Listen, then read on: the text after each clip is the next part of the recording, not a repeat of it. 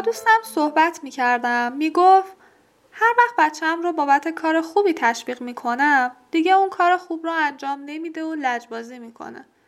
دیگه نمی‌دونم چی کار کنم. یعنی دیگه تشویق کردن رو بذارم کنار. ازش چند تا سوال پرسیدم و چند تا مثال برام زد. بیشتر گیج شدم. منم نتونستم دلیلی رو براش پیدا کنم. برام سوال ایجاد شد. که واقعا پس چطور باید کار خوب بچه ها رو تشویق کرد که انگیزه بگیرن برای انجام بیشتر اون کار؟ تا اینکه تو کتابی که اخیرا خوندم جواب این سوالم رو گرفتم.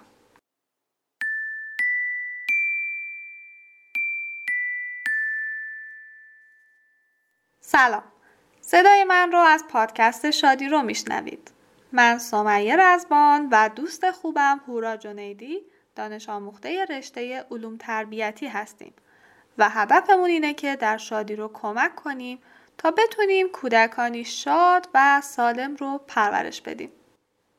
قراره تو این اپیزود سراغ کتاب کودک انسان خانواده برم و چکیده ای از مطالب این کتاب رو براتون بگم. کتاب کودک انسان خانواده توسط خانم گیتی ناسهی ترجمه شده و نشر نی اون رو منتشر کرده. نسخه الکترونیکی این کتاب رو هم می‌تونید از اپلیکیشن فیدیبو تهیه کنید. یه نکته خیلی مهم بگم و اون این که این پادکست فقط چکیده ای از چند فصل کتابه و هرگز جایگزین مطالعه خود کتاب نمیشه. تو این اپیزود هم می‌خوام برم سراغ سه تا از نکات کاربردی کتاب. امیدوارم نظرتون رو جلب بکنه و سراغ مطالعه خود کتاب برید.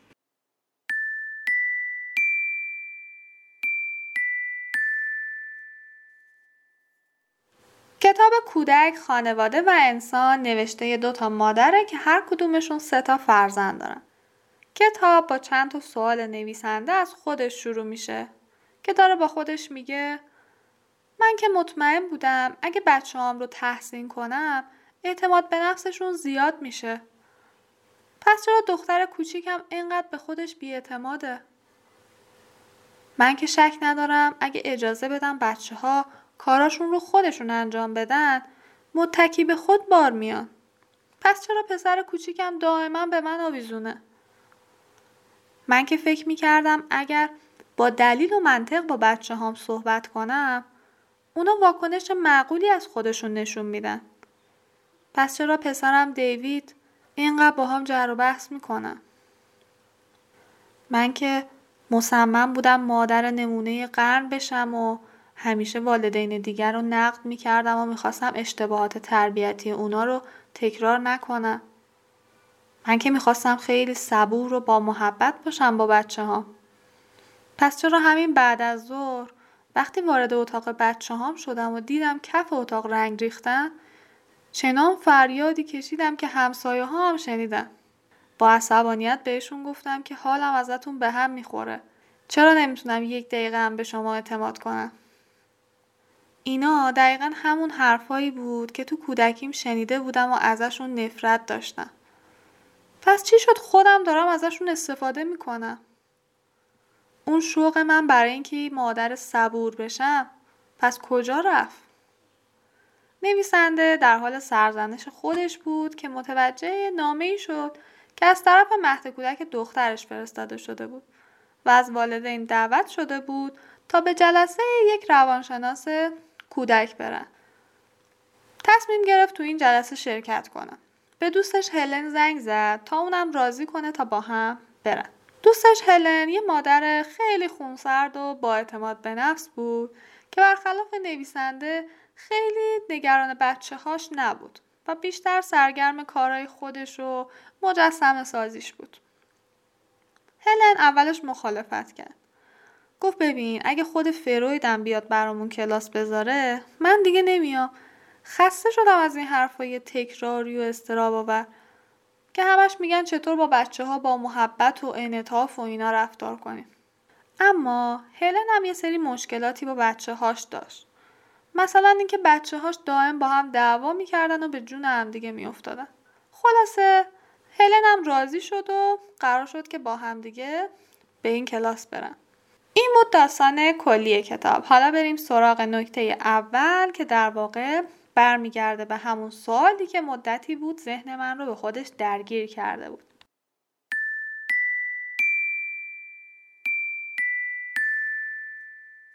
تو اولین جلسه دکتر جینات که همون روانشناس کودک و مدرس دوره بود درباره این گفت که چطور باید با بچه ها صحبت کرد و بهشون بازخورد داد. اون توضیح داد که زبانی که ما با بچه ها به کار می‌بریم نباید ارزیابی کنه. باید از کلماتی که شخصیت و توانایی های کودک رو قضاوت می‌کنه پرهیز کنیم. حالا چه بخواد کلمات منفی باشه مثل احمق، بیورزه، بد چه بخواد کلمات مثبت باشه مثل قشنگ، خوب، عالی اما چرا؟ چون این کلمات به کودک هیچ کمکی نمی‌کنه و راه رو برای کودک میبنده و جلو پیشرفتش رو می‌گیره. ما باید به جای ارزشیابی کار کودک اون رو توصیف کنیم. مثلا فرض کنیم دخترمون نقاشیش رو به دستمون میده و ازمون می‌پرسه قشنگه اگه بهش بگیم عالیه تو یه هنرمند بزرگی مطمئنا اون دیگه نقاشی رو کنار می‌ذاره ولی اگه نقاشیش رو توصیف کنیم مثلا بگیم به به من اینجا یه خونه سبز می‌بینم یه خورشید زرد و یه دنیا گل. معمولا کودک تو چنین حالتی لبخند می‌زنه و مثلا میگه آها الان میرم یه درخت دیگه هم کنار خونه می‌کشم. پس عباراتی مثل عالیه و حرف نداره برخلاف اون چیزی که معمولا فکر می‌کنیم جلوی پیشرفت کودک رو می‌گیره و کمکی بهش نمی‌کنه. در حالی که بازخورد بدون ارزیابی کودک رو دعوت می‌کنه که کارش رو بهتر کنه و اگر مسئله ای داره سعی کنه اون رو حل بکنه. جلوتر که میریم تو کتاب نویسنده از موقعیتی میگه که تصمیم می‌گیره تو عمل از این شیوه استفاده کنه و تعریف می‌کنه که یه روز با پسرم کریس که پنج سالشه برای خرید رفته بودم بیرون. بعد از خرید خودم رو آماده کرده بودم که بهش بگم امروز خیلی پسر خوبی بودی. بعد با خودم گفتم چطور از روش جدید استفاده کنم و چیزهایی که دیدم رو توصیف کنم؟ پس بهش اینجوری گفتم. گفتم کریس از اینکه تو سوپرمارکت به من کمک کردی ازت ممنونم. اونجوری که بطریا رو داخل سبد مرتب کردی خرید کردن رو برام خیلی راحت کرد. یه دفعه دیدم کلی جای اضافه تو سبد خریدم پیدا کردم. از اون روز به بعد کریس نه تنها خریدای منو داخل سبد مرتب می‌کنه بلکه ابزارهای پدرش رو هم داخل قفسه ها مرتب می‌کنه. سعی می‌کنه کابینت ها رو هم مرتب کنه و الان هم رفته سراغ قفسه اسباب بازی های خودش. حالا اون درباره خودش به عنوان یه پسر خوب که یه عبارت مبهم و کلیه فکر نمی‌کنه. بلکه خودش رو به عنوان کسی می‌شناسه که هر وقت اراده کنه می‌تونه همه جا رو مرتب کنه. و این واقعا یه تفاوت خیلی بزرگه. تعریف و تمجید کلی علاوه بر اینکه کمکی به ادامه رفتار کودک نمی‌کنه بلکه خیلی وقتا باعث میشه کودک اون رو پس بزنه و به قول همون دوستم بچه لجبازی بکنه. چرا؟ چون احساس می‌کنه که شما با این تعریف کردنتون می‌خواید رفتار اونو در آینده کنترل بکنید. حتی گاهی اوقات با تکرار این تعریف های کلی کودک به صداقت شما هم شک می‌کنه. و فکر می‌کنه اینکه برای اینکه از سرتون باز بکنید و یا اینکه دلخوشش بکنید دارید از کارش تعریف می‌کنید. و هدفتون اینه که ناراحت نشه پس ایراداش رو بهش نمیگید. مثل همون مثال نقاشی که گفتیم. اگر بارها و بارها بهش بگید که نقاشیش فوقالعاده است احتمالا اینجوری برداشت می‌کنه که شما توجه خاصی به جزئیات نقاشیاش ندارید و برای اینکه ناراحت نشه ضعفهاش رو نمیگید. ولی فرض کنید بهش بگید نگاه کردن به این رنگایی که استفاده کردی خیلی لذت بخشه. یا همونطور که گفتیم اجزای نقاشیش رو توصیف کنید. تو این حالت کودک هم حس خیلی خوبی پیدا می‌کنه که شما به اون کارش توجه کردید. هم دائما تلاش می‌کنه که اون رو بهتر و بهتر کنه. پس یادمون نره که تعریف کردن باید همراه توصیف و یک نکته جزئی باشه. حالا بریم سراغ مثال برعکسش یعنی مثال منفیش. فرض کنیم کودکمون یک لیوان شیری رو روی زمین ریخته. اگه بیایم و بهش بگیم می‌بینم که لیوان شیر روی زمین ریخته. و بدون سرزنش کردنش یه پارچه بدیم دستش و بهش بگیم که باید چیکار انجام بده. در این صورت اون سعی می‌کنه شیر رو تمیز کنه. اما حالا فکر کنید بیایم و بهش بگیم احمق دائم همه چی رو زمین میریزی. معلوم هست اصلا حواست کجاست؟ آخه تو چرا انقدر گیجی؟ مطمئن باشید تو این حالت کودک همه انرژیش رو که باید صرف حل مسئله می‌کرد میاد و صرف دفاع از خودش می‌کنه. مثلا میندازه گردن داداشش میگه داداشم هلم داد. یا اینکه میگه لیوانه خیلی پر بود یا لیوانه چقدر بد بود یا یک همچین چیزهایی. همونطور که می‌بینید تو کتاب روی واژه انسان تاکید شده. دکتر جینا تو یکی از جلسات از مادران پرسید که هدف نهاییشون در مقام یه والد چیه؟ و خب جوابهای رایجی شنید. مثل تربیت کودکی باهوش و معدب داشتن بچه حرف گوش کن و سازگار با محیط یا پاکیزه رو شنید. و بعد نظر خودش رو اینطور بیان کرد. گفتش که چه حسنی داره که بچه ما پاکیزه و معدب و خوشمشرب باشه. ولی نظارگر مشقت های انسان ها باشه و بی تفاوت باشه نسبت به دیگران. آیا درسته که ما کودکانی رو پرورش بدیم که باهوشن شاگرد ممتازن؟ اما چی؟ از این هوش و ذکاوتشون برای سوء استفاده از انسان ها استفاده کنن.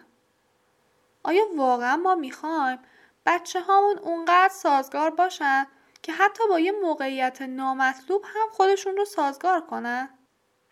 مثل آلمانی ها که با دستورات نازی ها سازگاری کردن و میلیون ها نفر انسان رو به نابودی کشوندن. من اصلا مخالف ادب بچه نیستم. مخالف علم یا پاکیزه بودن بچه ها هم نیستم. اما سوال اصلی اینجاست که ما می‌خوایم از چه روشی برای این منظور استفاده کنیم اگر شیوه ما استفاده از تهدید و توهین و حمله به شخصیت کودک باشه مطمئنا به کودک یاد میدیم وقتی با یه چالشی روبرو میشه از تهدید و توهین و حمله استفاده کنه اما وقتی از شیوه های انسانی استفاده می‌کنیم به اون یاد میدیم که چطور تو شرایط مختلف انسان باشه و بتونه با قدرت حرکت کنه. وقتی به کودک میگیم که شیر ریخته و به اون یه دستمال میدیم تا تمیزش کنه کاری بیشتر از استفاده از یه روش برای پیشبرد کار داریم انجام میدیم.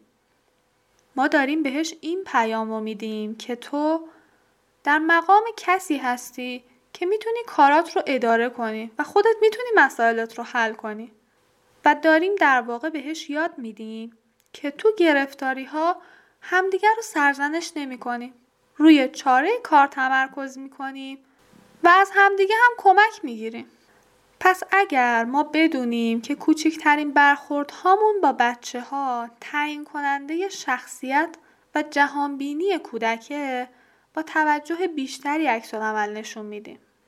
کتاب مثالای خیلی زیادی درباره برخوردهای درست با این طور چالش ها داره و چند مدل بازخورد رو پیشنهاد می‌کنه و میگه که باید از مدل های مختلف استفاده کرد تو شرایط مختلف تا اثر بخش باشه.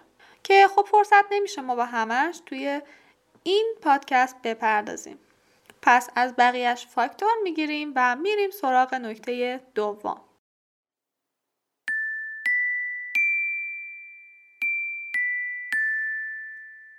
موضوع دیگه ای که تو چند قسمت کتاب بهش اشاره میشه و برای من خیلی جالب بود درباره تجربه درد و رنج کودکانه. دکتر جینا تاکید داره که درد کشیدن رشد بچه ها رو تسریع می‌کنه و مبارزه کردن می‌تونه شخصیت اونها رو بسازه. والدین معمولا اونقدر دلشون می‌خواد که فرزندانشون رو خوشحال ببینن که اونها رو از تجربه های رشد دهنده مثل ناامیدی، محرومیت، غم محروم می‌کنن. مثلا بلا فاصله میگن اشکال نداره فردا میرم برات یه عروسک دیگه می‌خرم. کاش والدین ایمان بیارن که می‌تونن از فرصتهای مختلف در جهت تقویت روحیه بچهشون استفاده کنن و کمک خیلی بزرگی رو در حق فرزندانشون انجام بدن. مثلا به جاش بگن می‌دونم عروسکت رو خیلی دوست داشتی. درکت می‌کنم که دلت براش تنگ میشه و دلت خیلی شکسته. به این مثال توجه کنید وقتی بچهتون دستش رو می‌بره هیچ چیزی تو دنیا نمی‌تونه زخمش رو خوب کنه. شما فقط می‌تونید اونو ضد عفونی کنید و مثلا چسبش بزنید. بقیهش رو دیگه باید بسپارید به زمان. در مورد زخم روان هم دقیقا همین کار رو باید انجام بدید. کمک های اولیه رو انجام بدید، درد کودک رو درک کنید و بپذیرید که برای حل مشکل باید یه دوره ای طی بشه. خیلی مهمه که کودک حس کنه که شما می‌فهمید که اون داره درد می‌کشه و باهاش همدردی کنید. ولی حتما این پیام رو بهش بدید که اون می‌تونه این درد رو تحمل کنه. اصلا به بچه نگید که مثلا حالا تو ده تا عروسک دیگه هم داری دیگه. یا مثلا اشکال نداره فلانی هم عروسکش رو گم کرد ولی گریه نکرد. یا همین که مثلا بهش بگید که مجدد میرید براش یکی دیگه می‌خرید. باش همدلی کنید و بهش زمان بدید. همین. اواخر کتاب هم یه نمونه دیگه از این موضوع مطرح میشه که یکی از مادرانی که تو جلسه شرکت می‌کنه با ناراحتی درباره یه مشکلشون صحبت می‌کنه. اون میگه که همسرش سکته کرده بوده و حالا از بیمارستان مرخص شده و به خونه اومده و در حال استراحته. حالا بچه ها از اینکه پدرشون مثل سابق نیست و نمی‌تونه باهاشون مثلا بوکس بازی کنه خیلی ناراحتن و شکایت می‌کنن و پدر و مادر هر دوتاشون ناراحت و افسرده شدن از این موضوع. دکتر جینات جواب قابل تحملی به مادر میده و بهش میگه پدر بودن که ربطی به بوکس بازی کردن نداره. بوکس بازی کردن و هر کسی می‌تونه با بچه ها انجام بده. اما وظیفه یه پدر خیلی بیشتر از ایناست. اون باید به بچه هاش یاد بده که خودشون رو دوست داشته باشن. به اونها بفهمونه که انسانهای خوب و قابل احترامی هستن. بهشون این رو منتقل کنه که اعتقادات و عواطف ارزشمندی دارن. وظیفه یه پدر این نیستش که همیشه بیاد و فرزندش رو خوشنود نگه داره. مادر گفت آره شما درست میگید ولی هیچ مادر و پدری دوست ندارن مدام غم و اشک بچهشون رو ببینن. دکتر جینا جواب داد که از نظر من خنده و گریه کودک به یه اندازه ارزش داره. من هرگز دوست ندارم یه کودک از محبت رنج و غم محروم بشه. همین عواطف بشری که شخصیت یک انسان رو می‌سازن. و هر چقدر که ما عواطف عمیقتری رو تجربه کنیم انسانتر میشیم. مادر با تعجب رفت تو فکر و گفت منظور شما اینه که درد و رنج برای بچه ها خوبه؟ دکتر جینات گفت هرگز عمدن ما غم و ای رو بر بچه ها فراهم نمی کنیم. اما وقتی یه مسئله پیش بیاد باید از اون استفاده کنیم و در خلالش به بچه ها یاد بدیم که می‌تونن بخشی از حل مسئله باشن. این دوره نقاهت شوهرت می‌تونه باعث بلوغ فکری بچه هات بشه. تو باید بهشون یاد بدی بیشتر ملاحظه کنن و مسئولیت های جدیدی رو بهشون بدی وظیفه تو این نیستش که همیشه کودک تو خوشحال کنی و وظیفه شوهرت همین نیستش که تو هر حالتی با بچه ها بیاد بوکس بازی بکنه. بلکه شما باید اونها رو تبدیل به انسانهایی توانا و پخته کنید.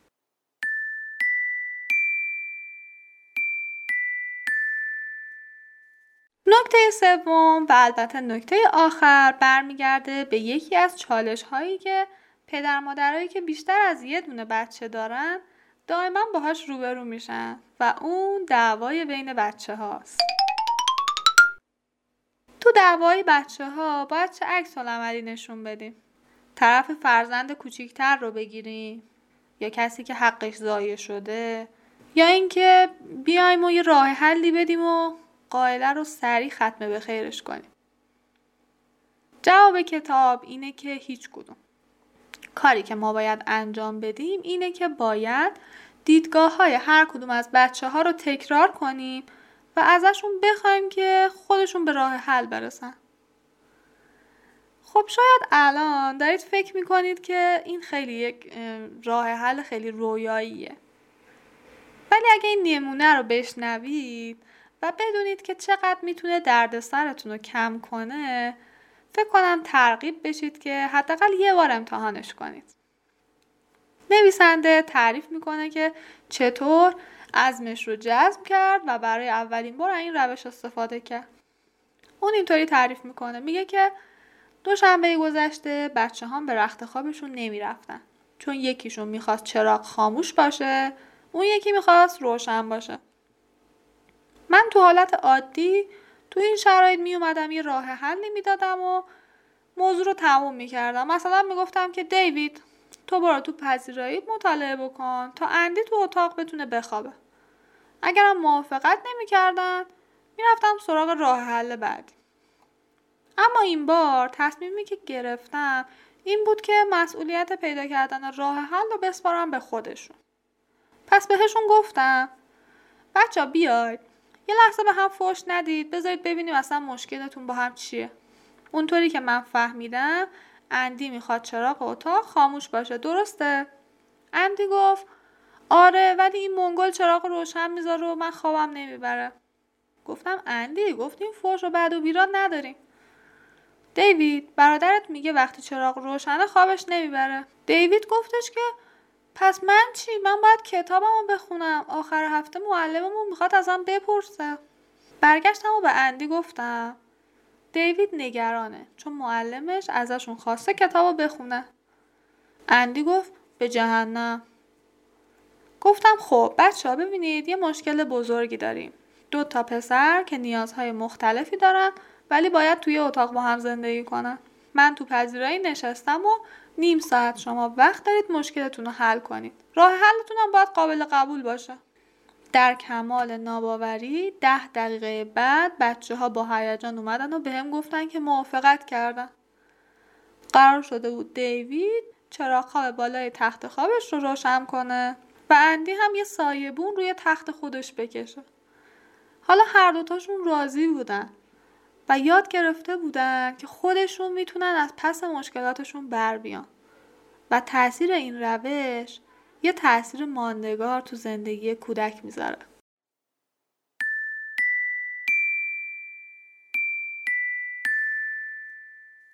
تو کتاب درباره موضوعات زیادی صحبت شده.